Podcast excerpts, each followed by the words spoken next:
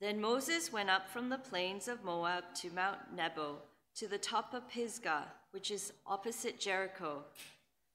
And the Lord showed him all the land Gilead as far as Dan, all Naphtali, the land of Ephraim and Manasseh, all the land of Judah as far as the western sea, the Negeb and the plain, that is, the valley of Jericho, the city of palm trees, as far as Zoar. And the Lord said to him, This is the land of which I swore to Abraham, to Isaac, and to Jacob. I will give it to your offspring. I have let you see it with your eyes, but you shall not go over there.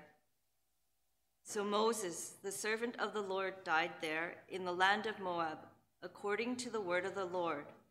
And he buried him in the valley, the land of Moab, opposite Beth Peor. But no one knows the place of his burial to this day. Moses was 120 years old when he died. His eye was undimmed and his vigor unabated. And the people of Israel wept for Moses in the plains of Moab 30 days. Then the days of weeping and mourning for Moses were ended. And Joshua, the son of Nun, was full of spirit of wisdom, for Moses had laid his hands on him. So the people of Israel obeyed him and did as the Lord had commanded Moses. And there has not arisen a prophet since in Israel like Moses whom the Lord knew face to face. None like him for all the signs and the wonders that the Lord sent him to do in the land of Egypt, to Pharaoh and to all his servants and to all his land, and for all the mighty power and all the great deeds of terror that Moses did in the sight of all Israel. This is the word of the Lord. Well, uh, good morning again, uh, Church at 9. Uh, it is indeed my pleasure uh, to be with you all again as we cap off our series through the book of Deuteronomy. So uh, do keep your Bibles open to Deuteronomy 34. We'll be focusing on that passage uh, even as we draw on context from uh, the previous three chapters. so the date is October 5th, 2011. that's just about 12 years ago, just over 12 years ago from today. And on that day, a man died. If I left it at that, uh, it's a little bit of you know un- unremarkable information, isn't it? After all, uh, given our global population today, on average, there are about 150,000 deaths every day. 150,000 deaths. But if I added a little hint uh, that this particular man that I'm talking about was also responsible for this device, uh, that I used to type out my sermon uh, today, uh, then maybe it becomes a little bit more significant, isn't it? If you haven't figured it out already, that man I was referring to was Steve Jobs. As a co-founder of Apple, he's uh, responsible for the development of the Macintosh, the iPad, the iPhone, the iMac, whatever, you know, all kinds of things, much, much more, right? Uh, some say that Steve Jobs even changed the entire world, right, with his innovations, with his inventions and technology.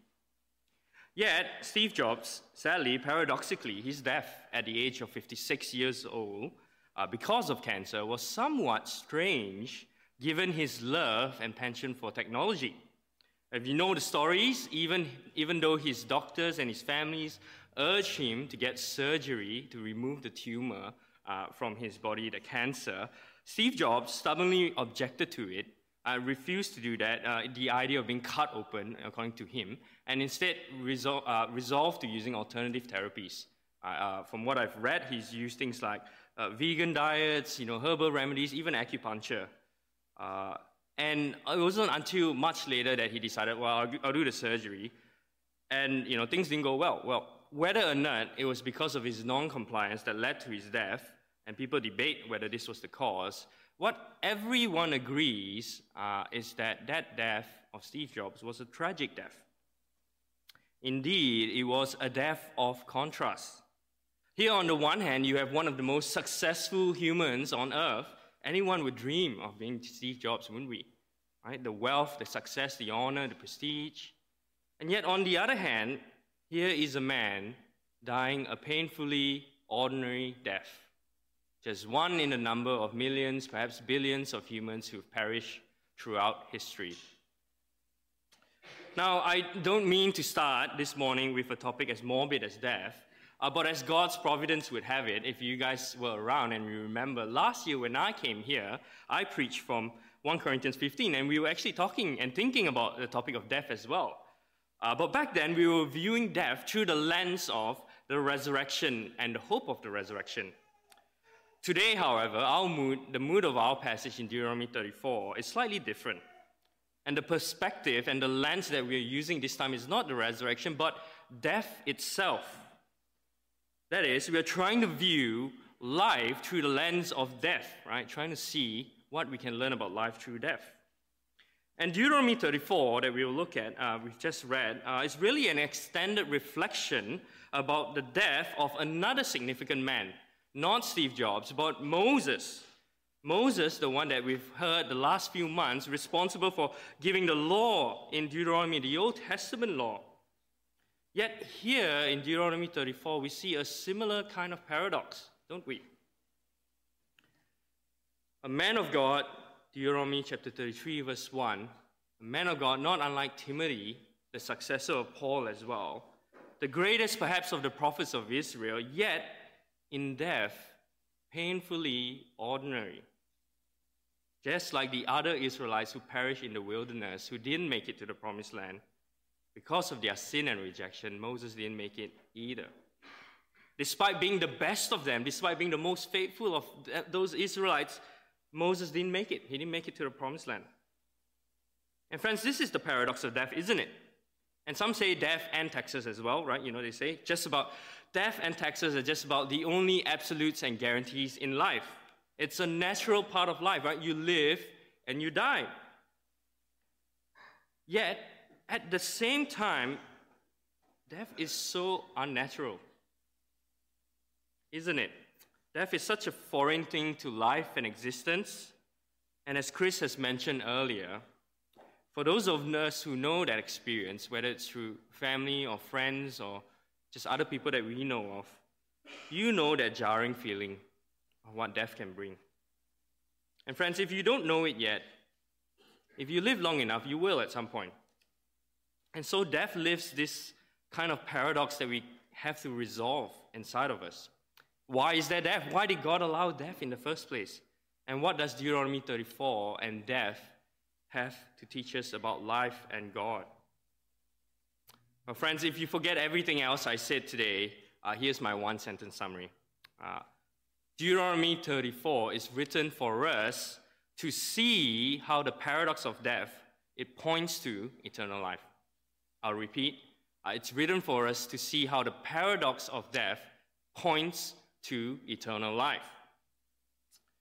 And there's a lot to unpack there, and we need God's help for wisdom. Uh, so please do pray with me as we look at the pro- passage proper. Lord God and Heavenly Father, we give you thanks that you are the giver of life. And yet also, Father, we acknowledge that you are the one who takes away life.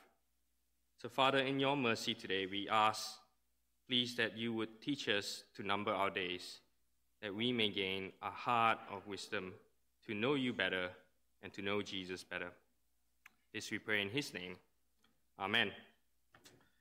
Now, I've got an outline uh, you would have received in your handouts uh, that should help you follow along. And we're at the context now. We're looking at the context a succession, a song, and a blessing, looking at Deuteronomy chapters 31 to 33. Now, just to quickly recap the last few months, as Chris said, we've looked at the whole Old Testament law that's based on the Ten Commandments we've read in chapter 4. And that Ten Commandments, if you distill it down to its heart and its essence, uh, we, if you remember, is that one key law that, you, that Moses says is to love the Lord your God, all your heart, all your soul, all your mind, and all your strength. Deuteronomy chapter 6, verse 5. Uh, then last week, uh, you would have heard about, having heard all the commandments, then Moses, in his third sermon, uh, in chapter 27 to 30, gives us a decisive choice, right? Having heard the word of Yahweh, having heard his law, chapter 30, verse 15, see, I set before you then, today, life and good, death and evil. If you obey the Lord, blessing. If you disobey, curses. And then we come to the epilogue, which is our section today. Uh, this epilogue sort of continues the stories and some of the themes that began way back in chapter 1 to 3. And the story picks up, as Chris said, the main issue here is that Moses is old and he's dying. And you can read that in chapter 31, verse 1 to 2. And so Israel needs a successor. Joshua is chosen. And, and then you have a succession, much like Timothy when he succeeds Paul. And so Joshua is chosen. But then God tells Moses uh, to teach Israel a song in chapter 32. But it's not just any song, it's a song that is a witness against the Israelites for when Moses dies and leaves them, that they will, in their future, they will be unfaithful. They will disobey God. So it's not actually a happy song. It's a song that's a witness against them. And yet, that song in chapter 32 is juxtaposed or contrasted with chapter 33, which is the blessing that Moses pronounces on the 12 tribes of Israel. So you have this kind of contrast as the background. And then you come back to chapter 34 today, and we have the death of Moses that's uh, uh, uh, explained for us today in this chapter.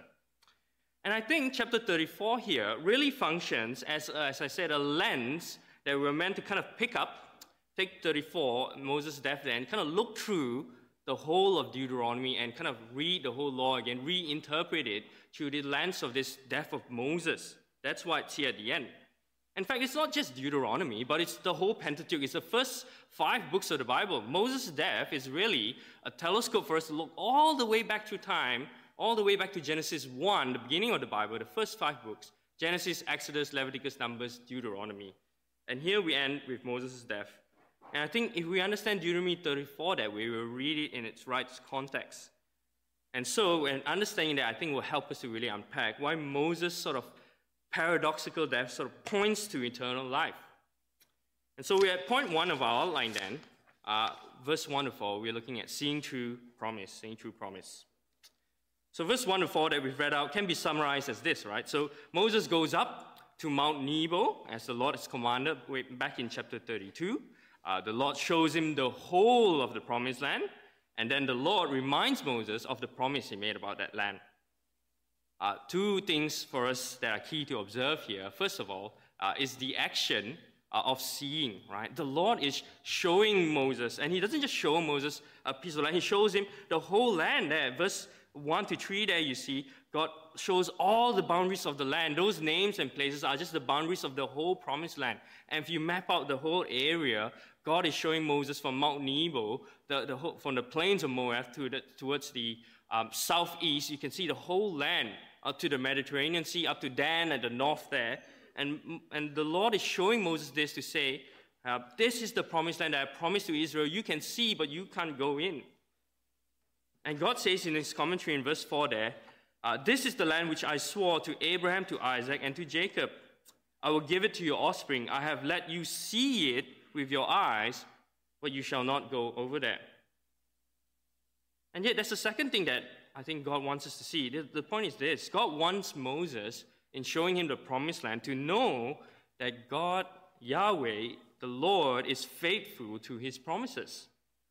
Moses may not enter the promised land, but God, in showing Moses in his, his eyes as he can see, uh, God is communicating to Moses that he is faithful and that the future generations will enter the land as, Mo, as Joshua leads them in succession.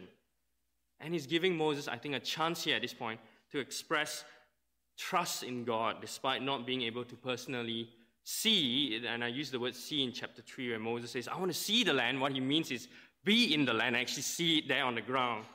But God says, no, you stay outside and you see it from a distance. I think that's the first point we're meant to see here. We're meant to see a true promise that we have to trust that God is faithful. And that's the first key to kind of unlock this paradox of death. Uh, but if you're like me, the tension still kind of remains, right? Why, why wasn't Moses allowed, right? Isn't he the best, right? He's the most qualified of all the Israel. Why wasn't he allowed to actually go into the land? And if you flick back to chapter, Deuteronomy chapter 32, verse 48 to 52, it gives us one reason at least, and Chris already mentioned it, but Moses couldn't enter the land because he broke faith with Yahweh. He did not treat him as holy. But it sounds a bit harsh, doesn't it, again? Because given just Moses He did just about everything else that's right, all other parts of his life. He remained faithful to God. He even, in Exodus, pleaded with God to blot out his own name for the sake of his people when his people sin in idolatry.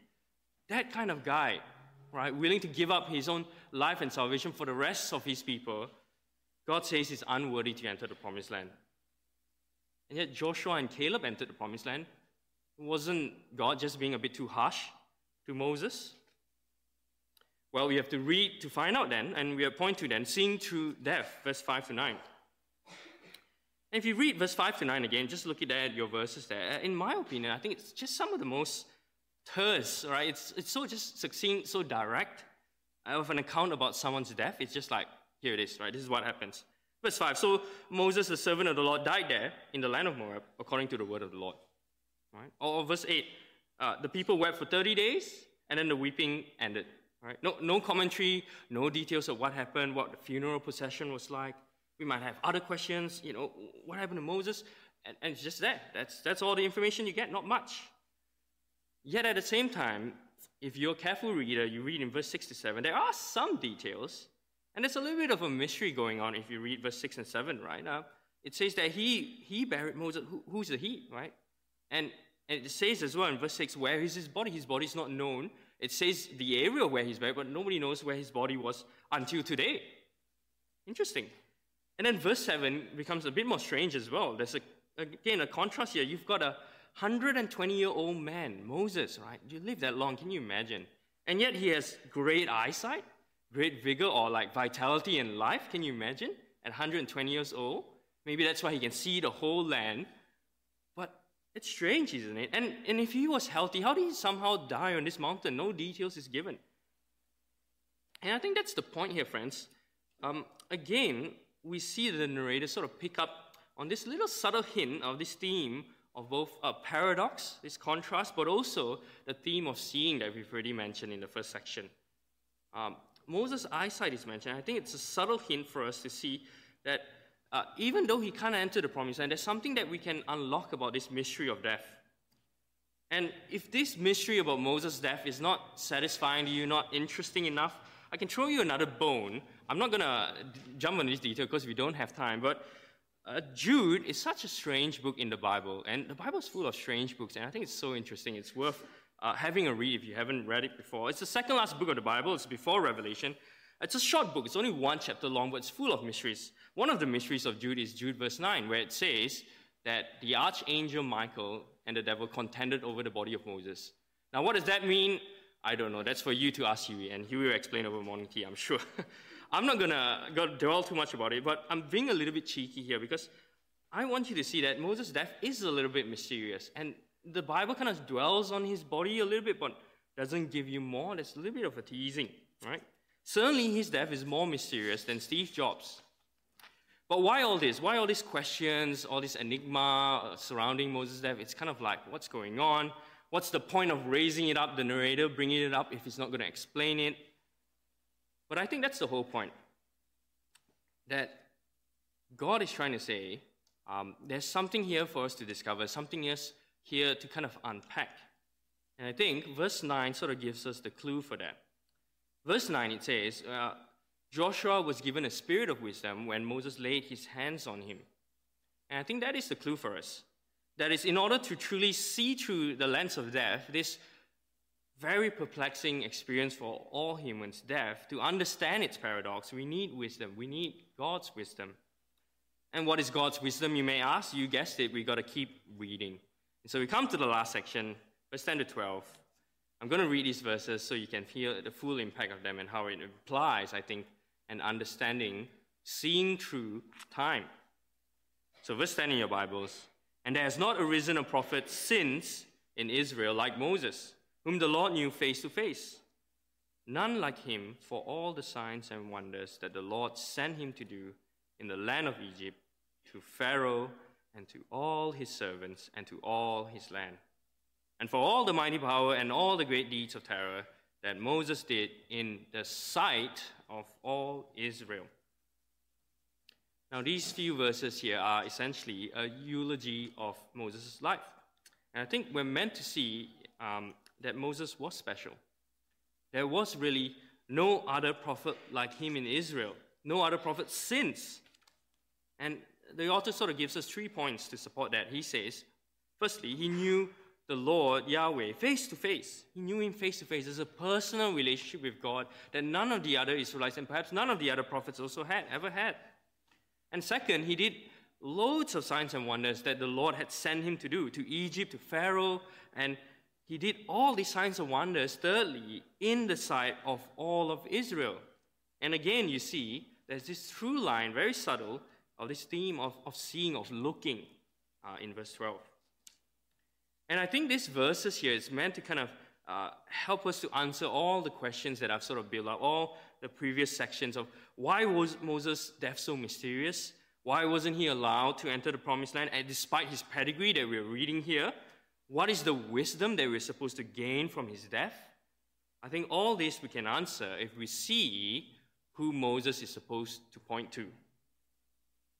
And at this point, we usually want to say, you know, the Sunday school answer, Moses is meant to point to Jesus, right? And I want to say that is completely right. The signs are all there, you've read it right. But, especially in the Old Testament here, I think it's worth reflecting a little bit on the Old Testament characters themselves first uh, and the context surrounding them, just to enrich, I think, our picture when we do get to Jesus. So I'm going to spend a little bit of time reflecting on that. And the three things I think gives us a clue here. First is the wisdom piece. The second is Moses himself as a character. And lastly, as I mentioned, this kind of theme of death that we're trying to view life through as a lens. And I think a part of the Old Testament in Psalm 90 uh, brings all these three things together. First of all, Psalm 90, it's a prayer of Moses. But secondly, it's also a psalm about death. It's a psalm about death. And thirdly, its main point I'll read for us the one verse in verse 12. The main point is about gaining wisdom. So you can flip there if you want, but I'll just read one verse for us. Psalm 90, verse 12. This is what it says So teach us to number our days that we may gain a heart of wisdom. Teach us to number our days that we may gain a heart of wisdom. Uh, friends, before Moses points to Jesus, and he does point to Jesus, within the Pentateuch in Deuteronomy, Moses points to, first of all, all of us as humanity. As I said, Moses alludes all the way back to Genesis 1 to 3. And I think you hardly find another Old Testament uh, Bible character that, while it's not perfect, as we've said, it's just about the best that humanity can offer, isn't he? And yet, like each and every one of us sitting here today, that due to his sin, due to our sin of rejecting God and his laws, not just the laws in Deuteronomy, but the laws we read way back in Genesis chapter 3, Moses, like us, pays the penalty for sin. He pays with death. Painfully ordinary death. And friends, I think that is why Moses, despite all the good things he's done, is barred from entry to the promised land. It's not for nothing it's not out of spite that God is doing that, but as a means for enabling Moses' death to actually teach us as a humanity to number our days and to grow a heart of wisdom. To recognize that death comes through sin and so gain a heart of wisdom. What is this wisdom again? It's recognizing that we reject God. Like all of humanity, we have rejected God and because of that, because of that sin of rejecting, we will all die. And that's Genesis in a nutshell, isn't it? If you've read Genesis before, it's just a long sort of genealogy about the lives of the patriarchs and all of people from Adam and Eve at the beginning. And it just says again and again, and he died, and he died, and he died. And Abraham lived, Abraham died. Isaac lived, Isaac died. Jacob lived, and Jacob died. But again, that contrast is not finished, right? If, you, if you're familiar with Genesis, it's not all about Genesis, it's not, not all about death, but you remember there is the promise as well. There are, in fact, promises in Genesis. So if you remember, uh, not just in Genesis chapter 49, Jacob's blessing his 12 sons in Genesis 49, it's very much Moses mimicking that in, Gen- in Deuteronomy 33 that you would have read if you read the chapter before. So Moses blesses the 12 tribes of Israel very much like Jacob does to his 12 sons. And the promised land that Yahweh reminds Moses in Deuteronomy 34 is the promise to Abraham that you will, he will make his name great, you will have a great people, and you will live in the land, the promised land. And there's one more promise in Genesis that if you blink, you'll miss it. Right? Because this promise is hidden within all the curses of sin and death in Genesis chapter 3. Right? This sin and death and these curses, it's much like, again, the curses that we've read in Deuteronomy chapter 28 the curses for disobedience to God. And then you have this tiny little promise in Genesis chapter 3, verse 15, what some people would say the prototype of the gospel. God promises that a human offspring will bruise the serpent's head and, in effect, crush sin and death, the enemy. And so, back to Deuteronomy 34, we have this then, this contrasting picture, paradox of how the best of humanity, Moses, is still not enough. It's not able to enter the promised land.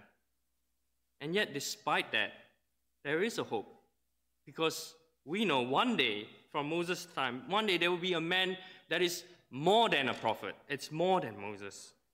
One who not only knew the Lord face to face, but is the Lord.